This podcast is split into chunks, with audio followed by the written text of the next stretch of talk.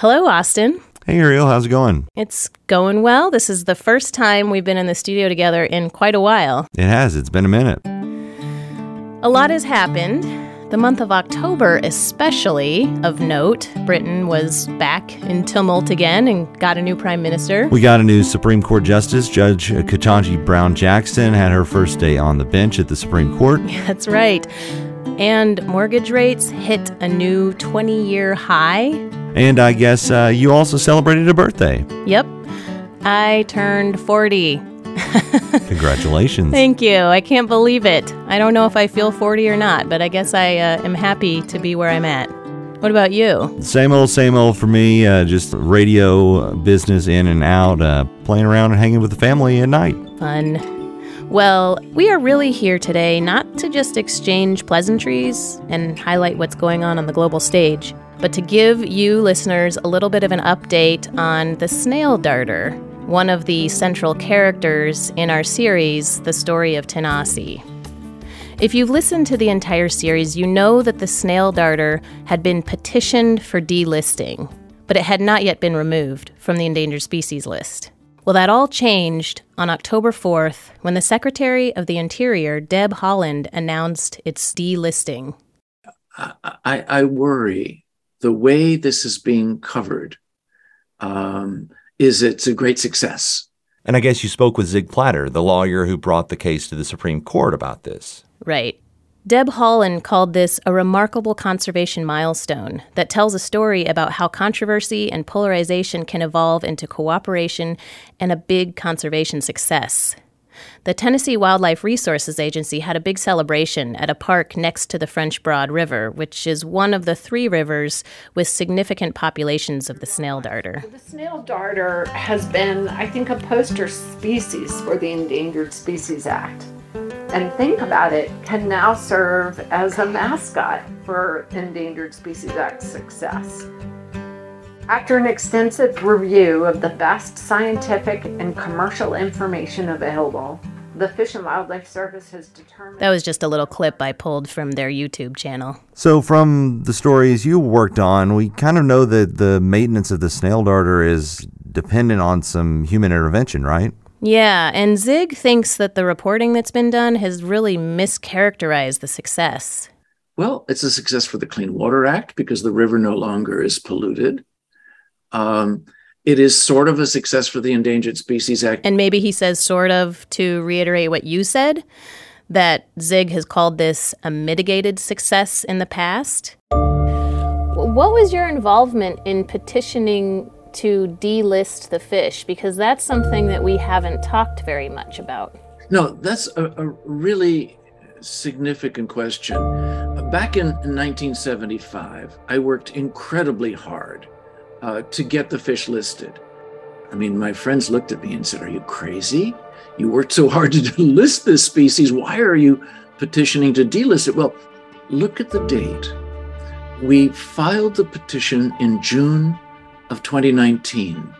And why did we do that? It turned out that we had heard that within the Trump administration, there was a move to delist the species with no protections.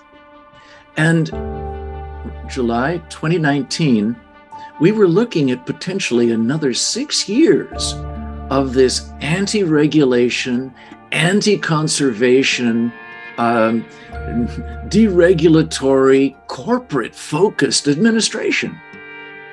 So this was a preemptive attempt. A preemptive attempt to delist the fish with protections to continue. I'm sure everything surrounding the snail darter case and the history that's involved here leads Zig to have very complicated emotions about all of this. I'd say so. I have to say, I have very mixed feelings.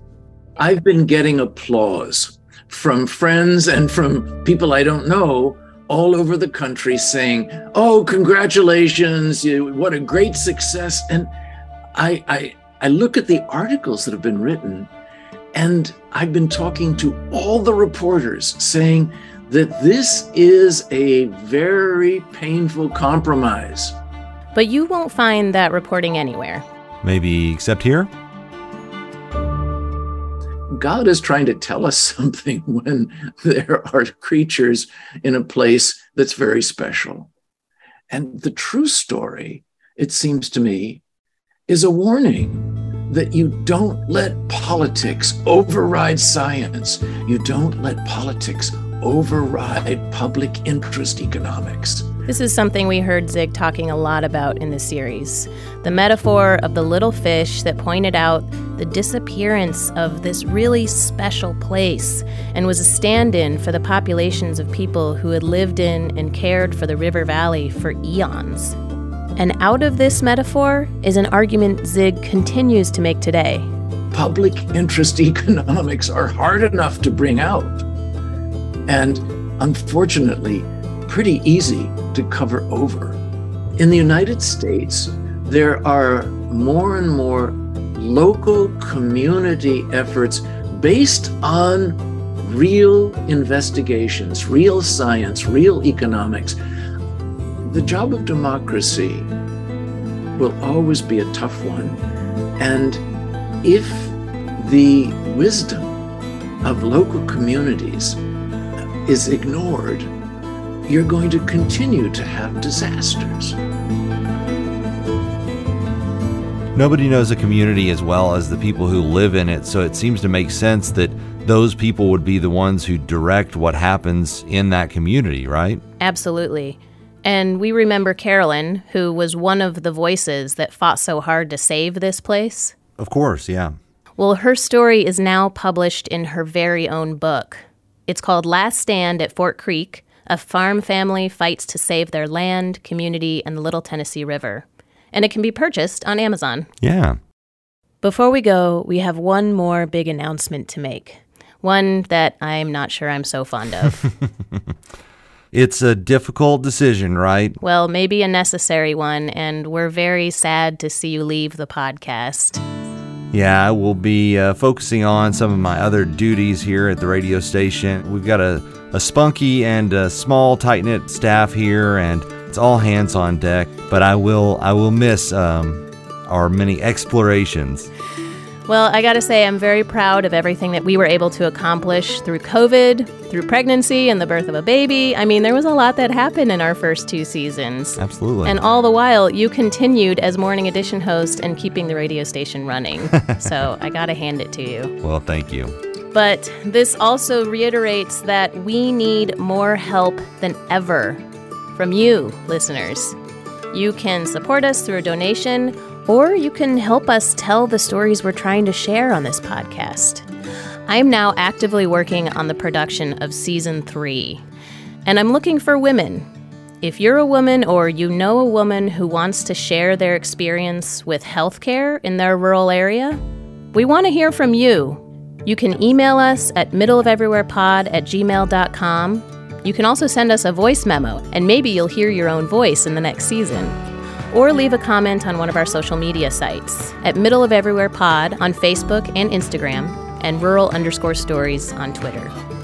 Thanks for checking in with us, and I can't wait to be getting back with you in the spring. Thanks.